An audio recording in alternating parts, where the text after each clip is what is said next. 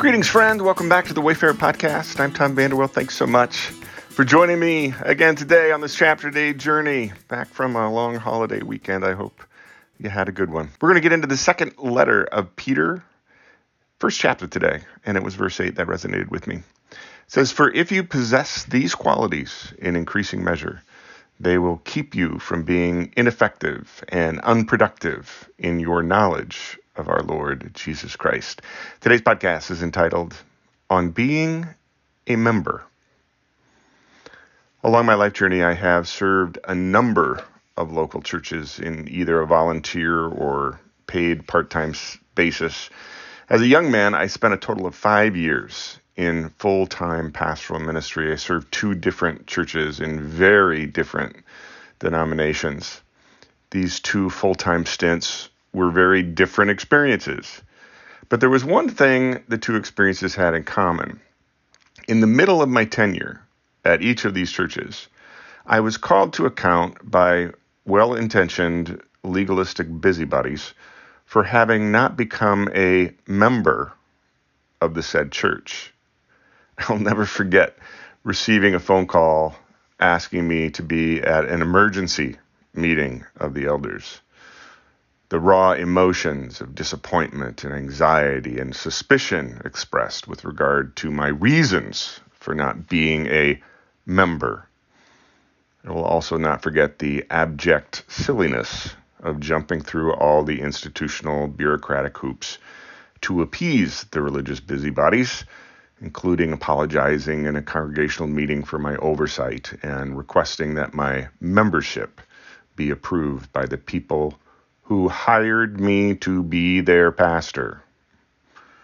It was really no different than Jesus getting called to account for healing someone on the Sabbath day of rest.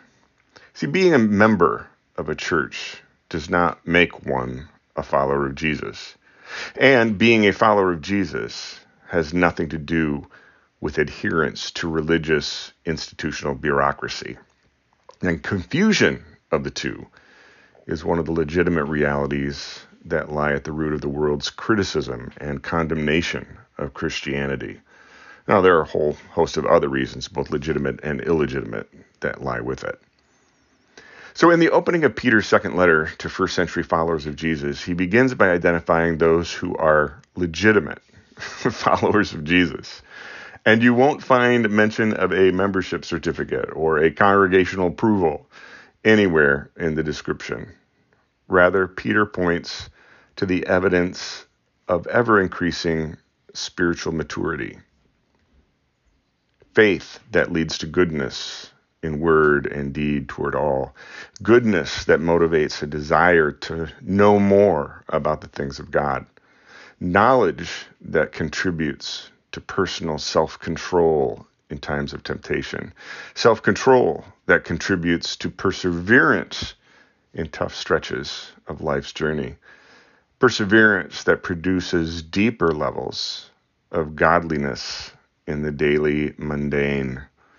Godliness that shows up in sincere affection for others more than self. Affection that results in acts of sacrificial love towards others.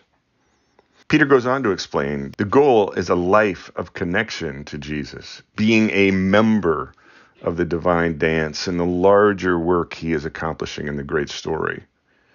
Being a member of Christ effectively produces fruit in my life.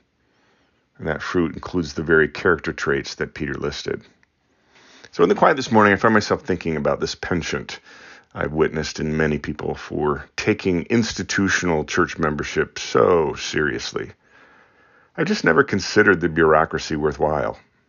I've always believed that my quote unquote membership is proven not by taking a class, signing a name, receiving a certificate, saying I do to a list of rote questions, but rather by the evidence of my being spiritually effective and productive within my local gathering of Jesus followers and my community as well, just as Peter describes.